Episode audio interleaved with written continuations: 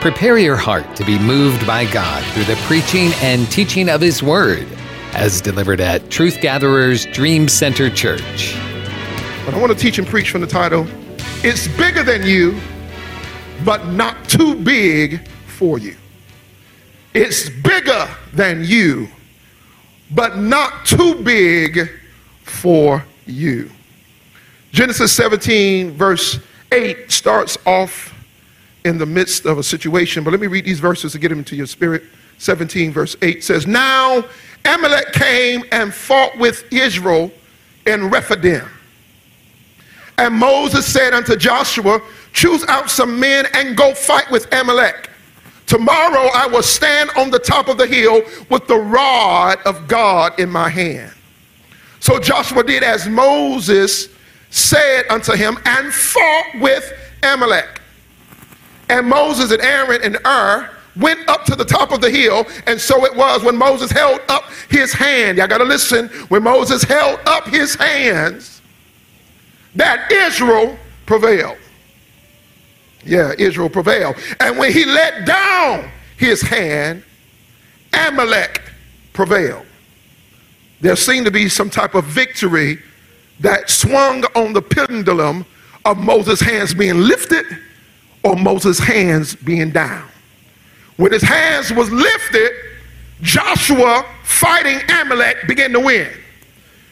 But when his hands went down, no matter how much Joshua fought, Amalek prevailed. Y'all see that? Y'all see that? Verse 12, but Moses' hands became heavy, so they took a stone and put it under him. He sat on it and Aaron and Hur supported his hands, one on one side and the other on the other side. And his hands were steady unto until the going down of the same. Verse 13. So Joshua defeated Amalek and his people with the edge of the sword. Those are our scriptures from the teaching. It's bigger than you, but not too big for you. I'm getting ready to throw out some vision in the month of May titled The Upgrade as God will refresh us on the vision of our church, what we have accomplished, and what is next for us. The month of May for us and those who are connected to us, whether you're a viewer or first time visitor or just recently joining our church during this pandemic, the month of May is the May month that we celebrate the existence of our church into the earth and what God has called us to do. It's a time of celebration, a time of remembrance, a time of consecration. These teachings that I'll be doing or others will be doing in the month of April will be to stir our faith, will be to show us the things that make corporate manifestation work. I got to show you how you can connect to something bigger than you, do your part, and then your contribution works for your good and blesses you.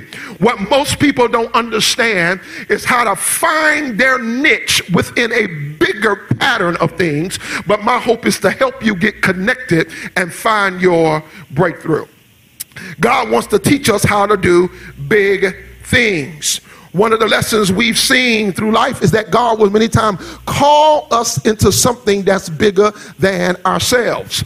I'm reminded of Genesis 12 when it talks about Abraham and how God called Abraham out of idolatry into something he never knew. It reads like this Genesis 12 says, Now the Lord said unto Abraham, Listen to this, get out of your country, tells a man, introduces himself to somebody, and say, Get out of your country, from your family, from your father's house, to a land that I will show you, and I will make you a great nation. I will bless you. I will make your name great. I will bless those that bless you, and I will curse him who curse you and in all and in you all the families of the earth shall be blessed. God takes him out of a place where his family was, move him out of the familiar and tells him, I'm going to do something with you beyond what your family has seen.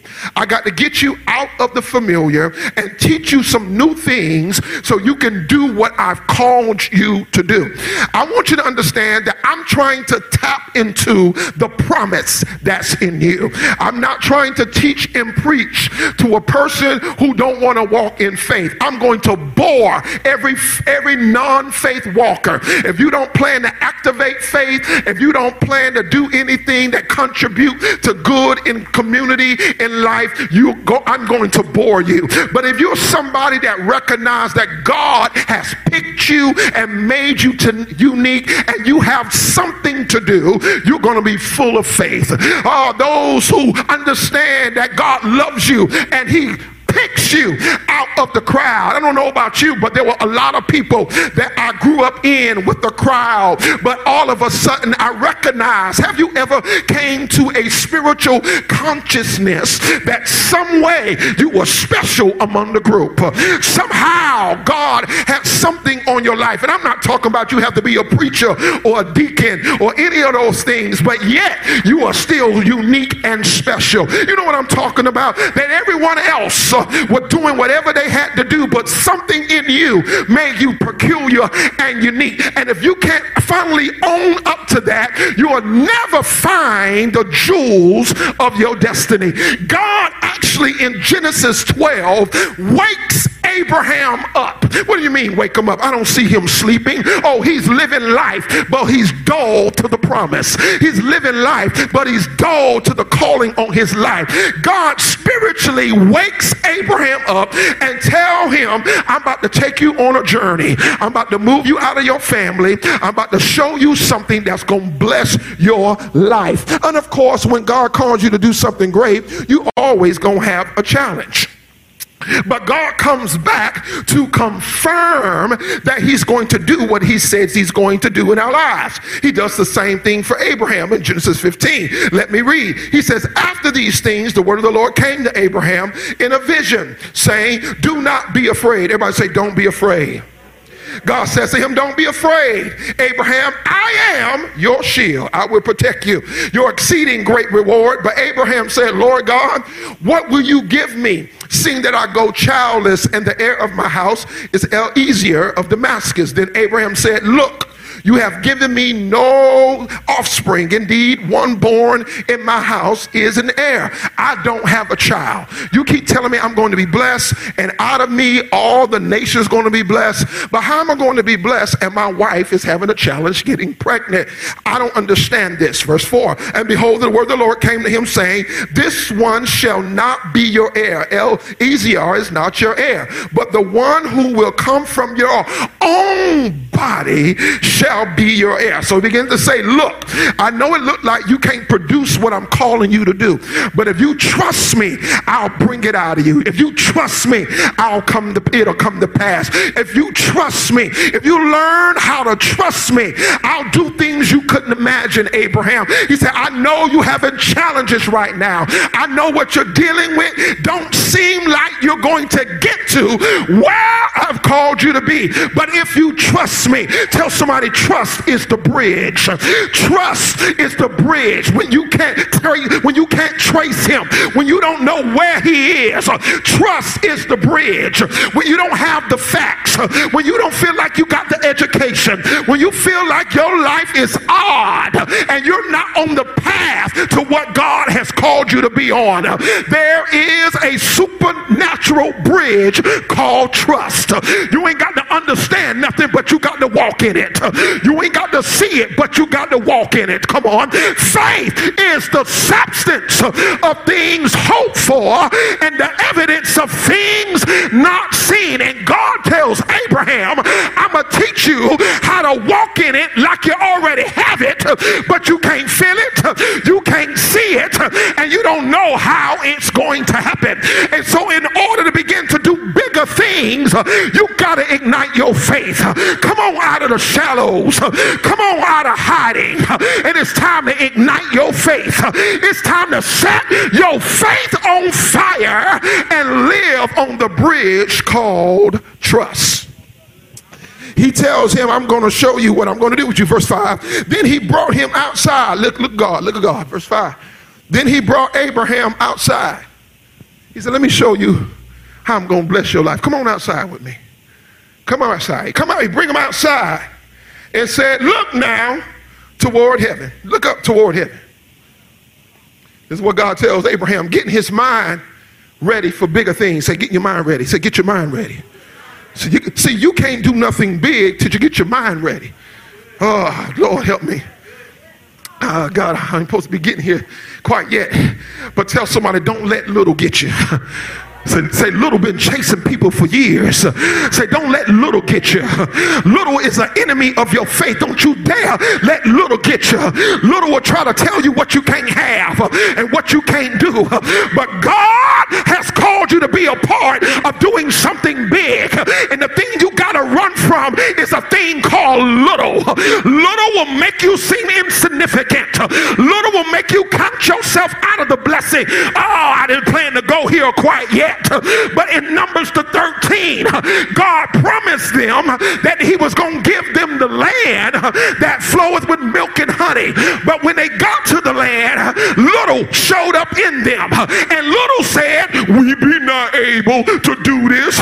We be not able to overcome our enemies. And little, Lord help me, will make you always complain when God is trying to turn your problems into a miracle. Little will make you run away from God. When God is trying to stretch your faith and increase your faith, little is always on your back. Let me slow down here. Numbers 13, I'm flip. Now, y'all watch me real quick. I know swung into something. Numbers 13, they get to a place to see the promised land. Y'all gotta, if you've been to Sunday school, you're gonna be all right. But if you've been to Sunday school, just listen real close to me. But but Sunday school tells us in Numbers 13 that when they went to the promised land, Joshua and Caleb was ready to go get the land. But a few people say, We're not able to do this. We look like grasshoppers. And until, listen here, until you begin to change the image of your own self, until you begin to change your image, your inner image of how you view yourself. God still has to work on you, changing your inner image. So, because until He changes how you feel about yourself, I'm feeling the Holy Ghost.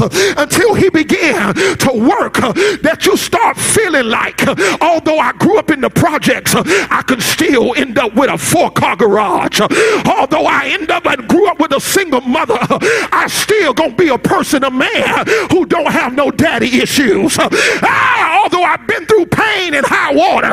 Why? Because God has processed little out of me.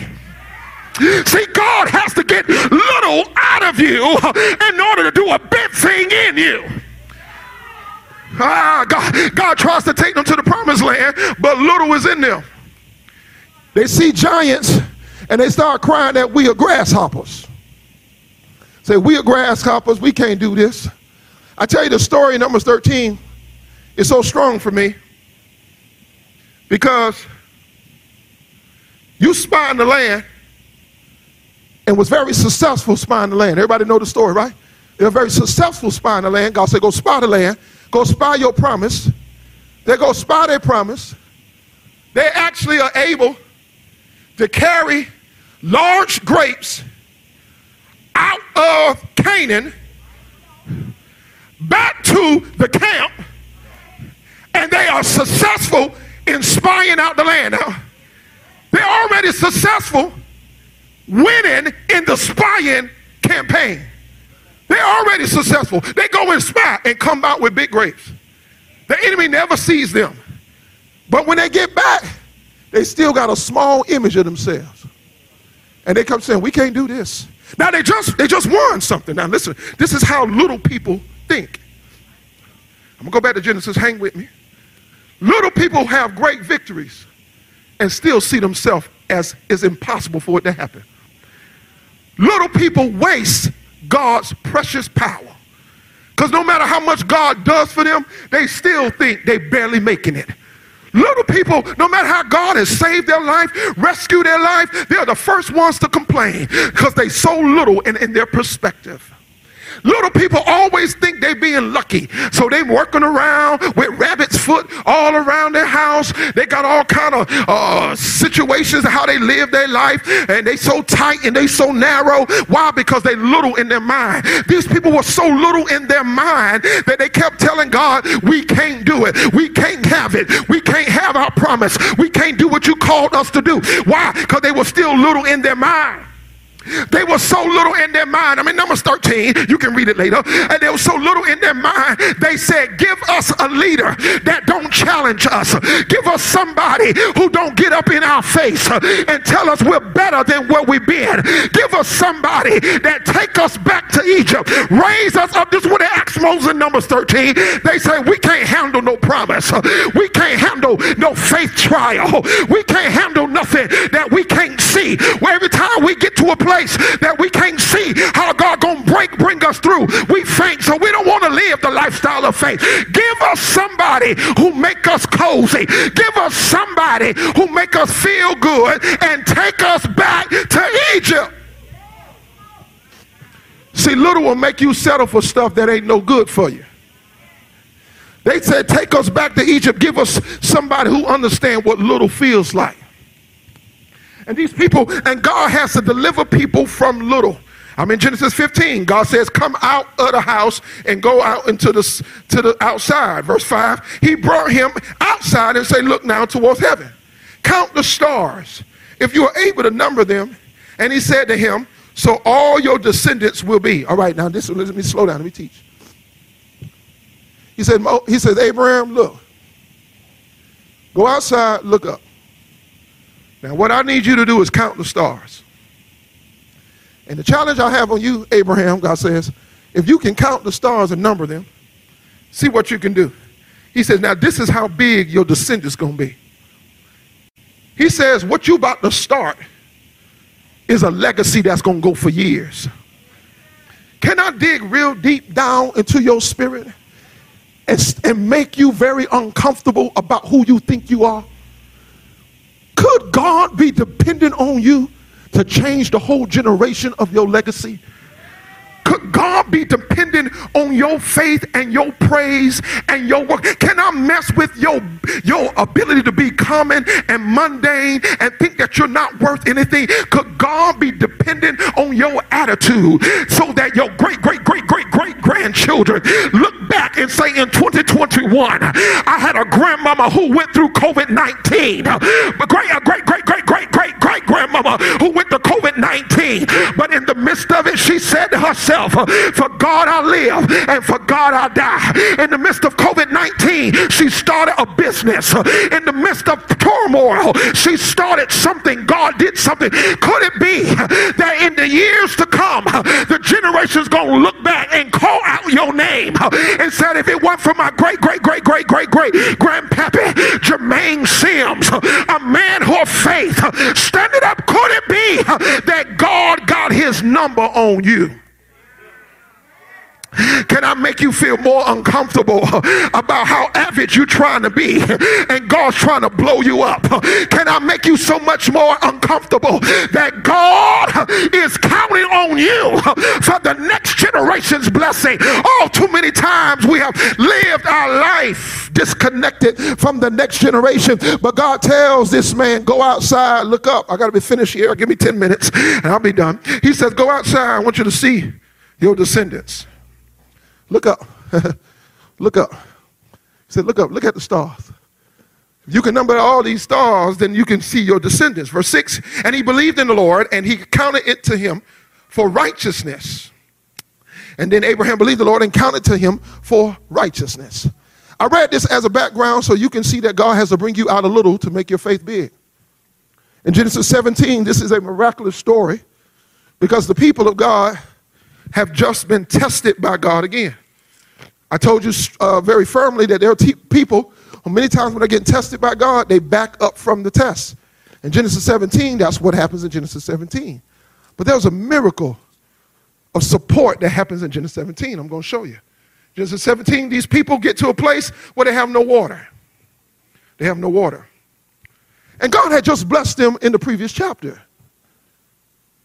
But when they get into Genesis 17, listen to this. I got to talk to your mind. I'm going to slow down and I'm going to speed up. They had just been through a breakthrough where God brought them out. But time they get to Genesis 17 and they see no water, they begin to complain. Let me pause. Are you getting the pattern by now? That when God bring you to something, he's going to bring you through something. Are you getting the pattern yet in your life? Are you getting the pattern that many are the afflictions of the righteous, but God deliver them from them all. Are you getting the pattern yet in your life? That all things work together for the good. Are you getting the pattern? These people were going through trials and tribulations, but they were not learning the pattern that although they go through all kinds of valleys, God is always going to make a way for his children. Oh, and some of us are not getting the pattern. They were not getting the pattern. They got into this place and they started complaining. They started complaining to such a point that they said, Moses, have you brought us here to die? They sound like people who have no relationship with God. Because people who hadn't developed their own relationship with God blame everybody else for where they are. God was trying to get, teach them to have individual responsibility for their faith. See, once you really start growing and taking ownership of your faith, you don't spend all day talking about what he or she ain't doing and what they don't have and what they didn't do for you. You start doing what you need to do for yourself to have what God wants you to have. See, people who take a responsibility for their faith, they don't. They get in there, and the first thing they start talking about is uh, uh, Abraham, Moses. Uh, um, Moses, why you got us here? You done led us to this place, and we have no water. Then they start saying, "Look at God. God done brought us here, and He want us to die of thirst." Do you think that God has allowed you to go through a trial because He's trying to punish you? If you, or do you really think that if God wanted to punish you, he would have punished you long time ago? Can I really preach to somebody? If God was trying to kill you, that's why I can't stand all these crazy preachers who preach messages as if God is on a hunt to kill you. Let me tell you something about God. If God wants you dead, he'd have been dead it. If God wants you dead and kill you, God would have been dead it. And there's too many people afraid of God instead of working with God. Because if God wanted to kill you, he don't lack no power to kill you. We got too many people running away from God and not running to God. If God didn't want you here, you wouldn't be here today. Tell all these people preaching if God have problems getting rid of people if he didn't want you here or something. And everybody sitting around here won't, won't move in faith because they're afraid thinking that God's out there to hit them and get them and kill them and hunt them down. Trust me, only thing God's trying to do is make you better. Only thing God's trying to do is improve your life. Only thing God's trying to do is get you the place he has promised you to be. They look at Abraham, they look at they look at Moses, and they begin to complain. Oh, come on, let me get, let me get here. Help me push it through, Lord. I'm almost done. Here we go. I'm about to switch here. Y'all better watch me. In the midst of all their complaining, God gives them water by miracle. Moses show God shows Moses what the water is. More I, I'm teaching y'all, but hear me. Tell somebody, say provision is right there in front of you. The problem is you just don't know where it is. Or because you don't know where it is, don't mean it's not there. They're sitting there complaining about not having water, and water is right there in the rock.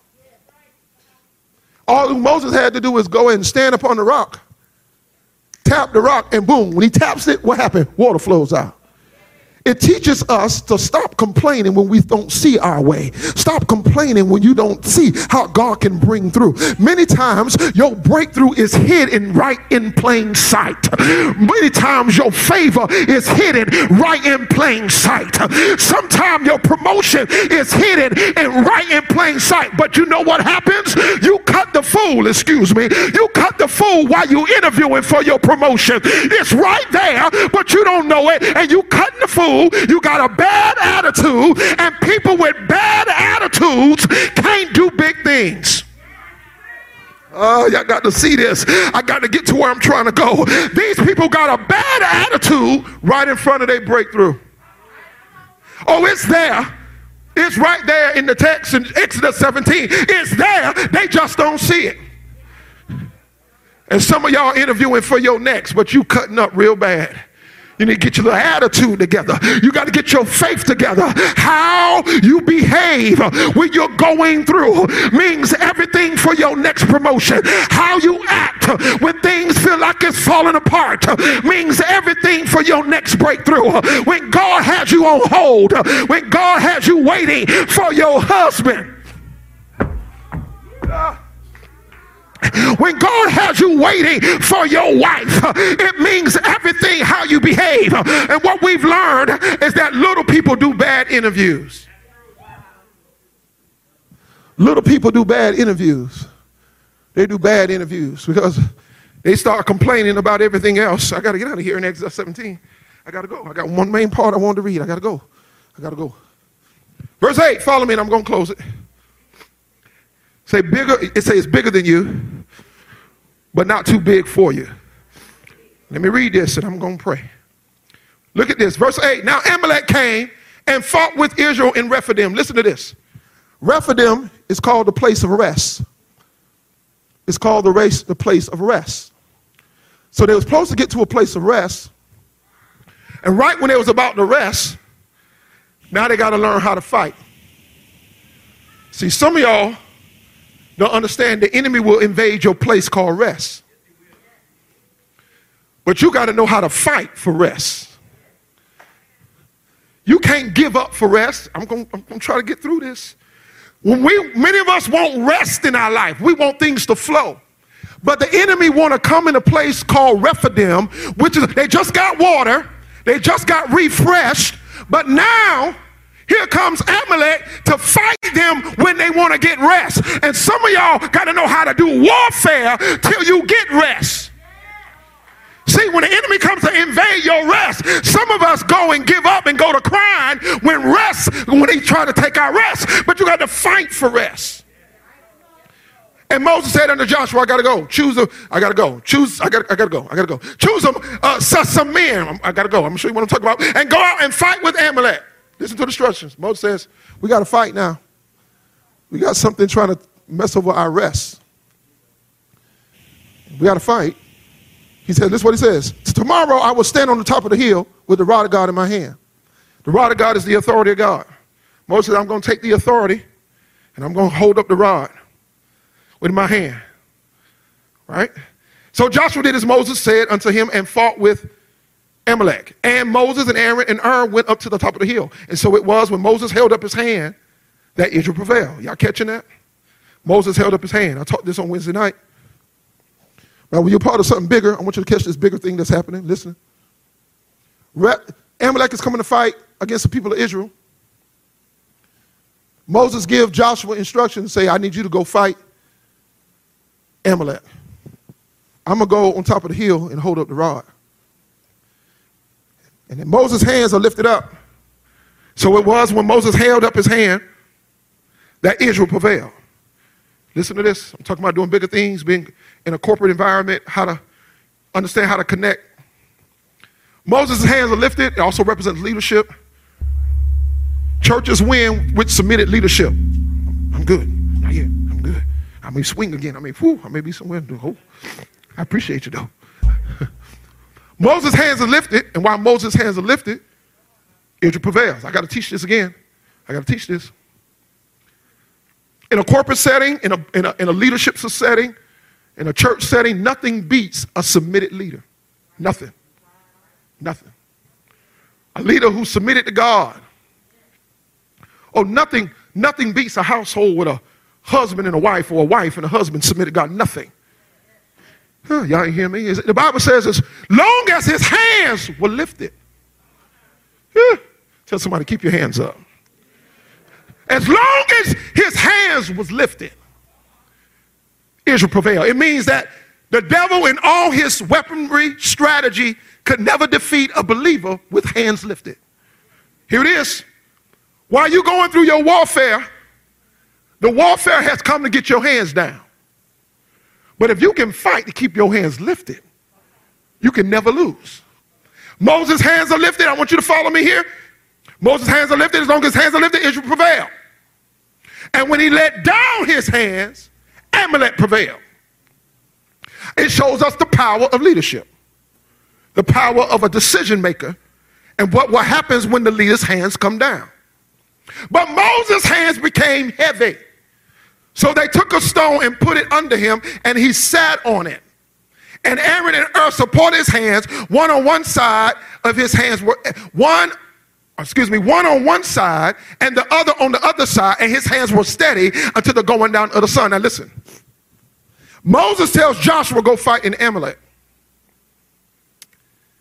But who tells Aaron and Hur to put Moses on a stone and get on the side of him?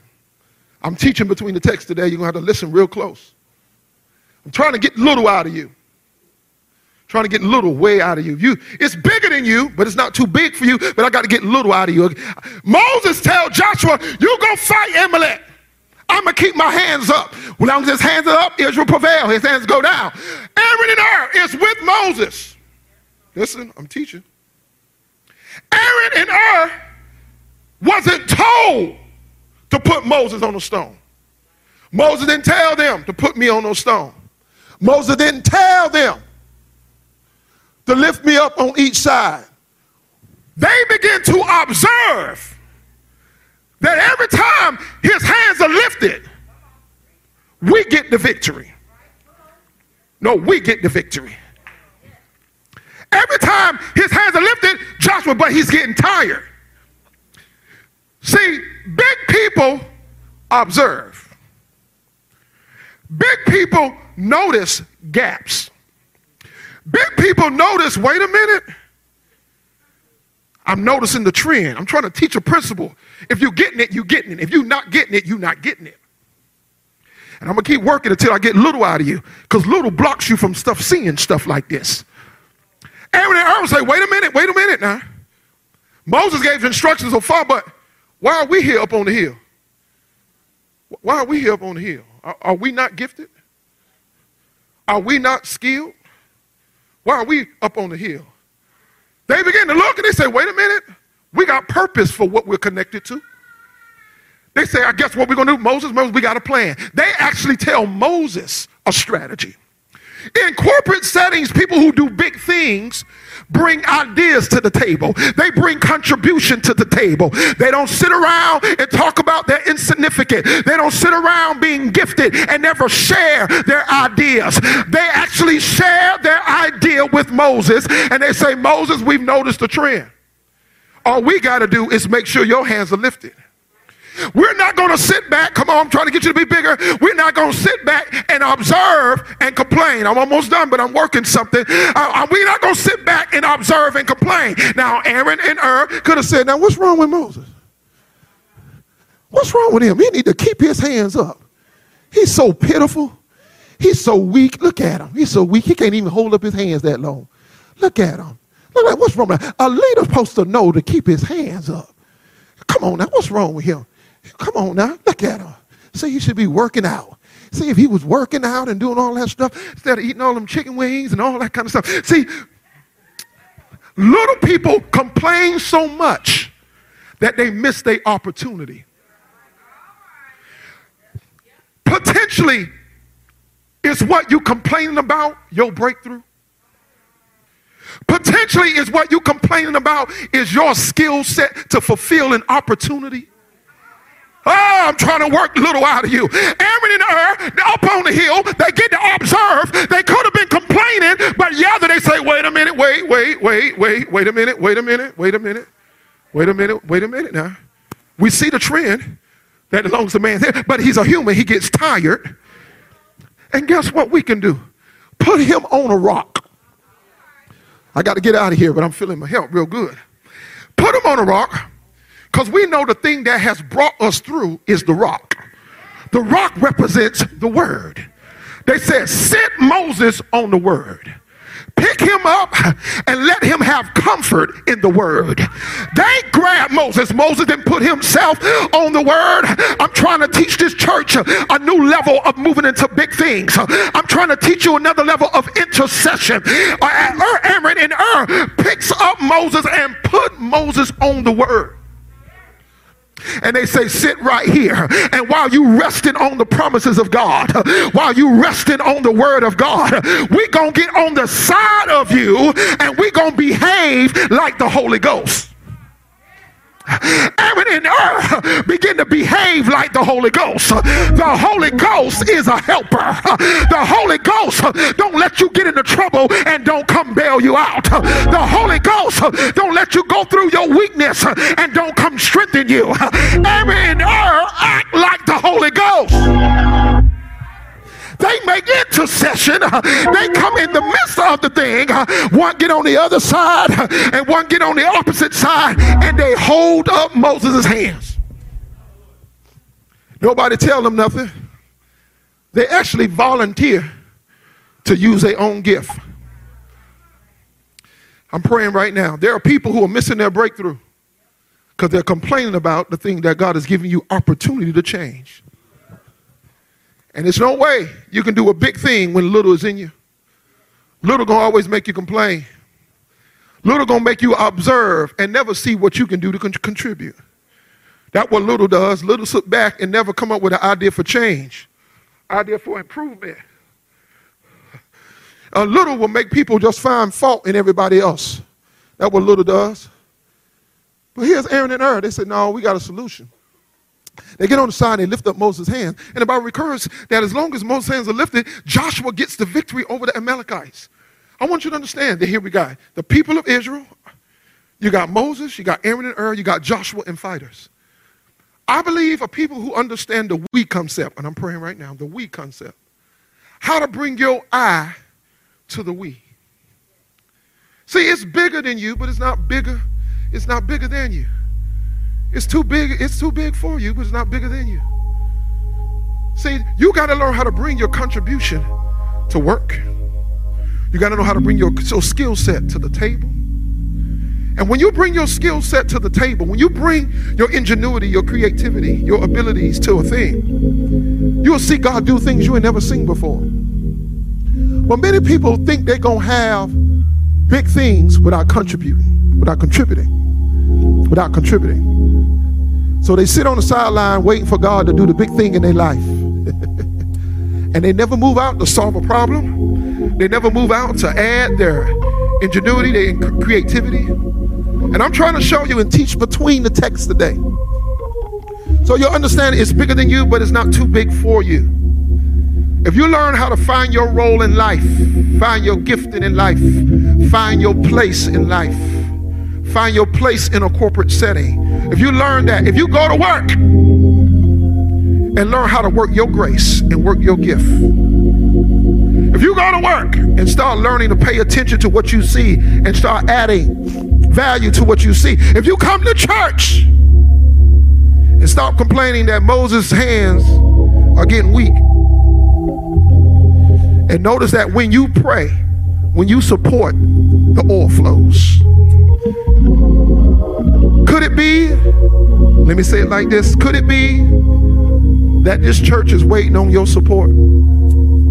Could it be that this church is waiting on your gift in a new place? Could it be that this, this church is waiting because Moses' hands was tired? And the only thing he needed was Aaron and Hur to push him to the next level. Could you be the extra gift for the next level? Could you be? I'm trying to show you that God has grace on you.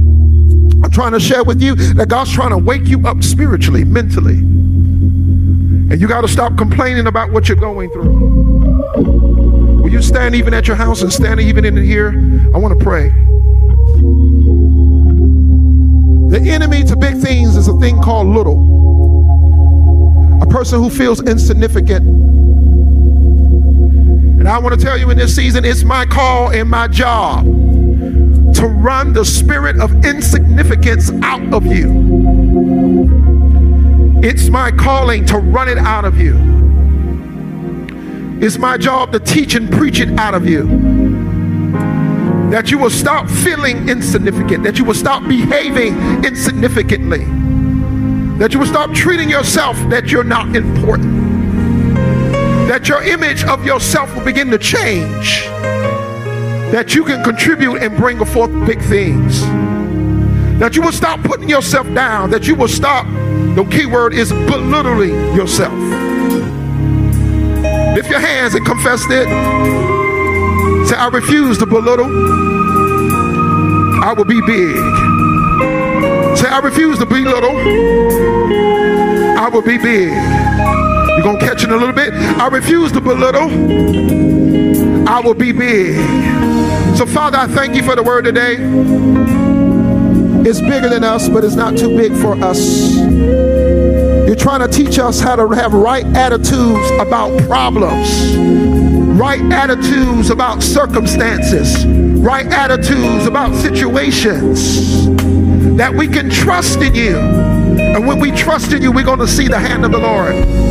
And Father, we believe that you've called us to do big things. You've called each and every one of us to be a part of doing something great and leaving legacy in the earth. So I thank you that we're removing ourselves from little thinking, grasshopper thinking, abandonment thinking, rejection thinking, that we're not good enough and that we don't fit. Father, I pray for every person who still holds on to a mentality that they don't fit rather than they do fit. I pray today that breakthrough and deliverance will be our portion and that you will show us how to do big things. If you believe this word is for you, I want you to lift your hands and give God praise. Come on. We hope you've been blessed by this fresh word from Truth Gatherers Dream Center Church. Pastor Joseph Davis and the congregation invite you to join them. You can find more information by following them on social media. Just look up Truth Gatherers Dream Center Church. And we pray that God will bless you richly and abundantly in the coming days, knowing that He is a rewarder of those who diligently seek Him.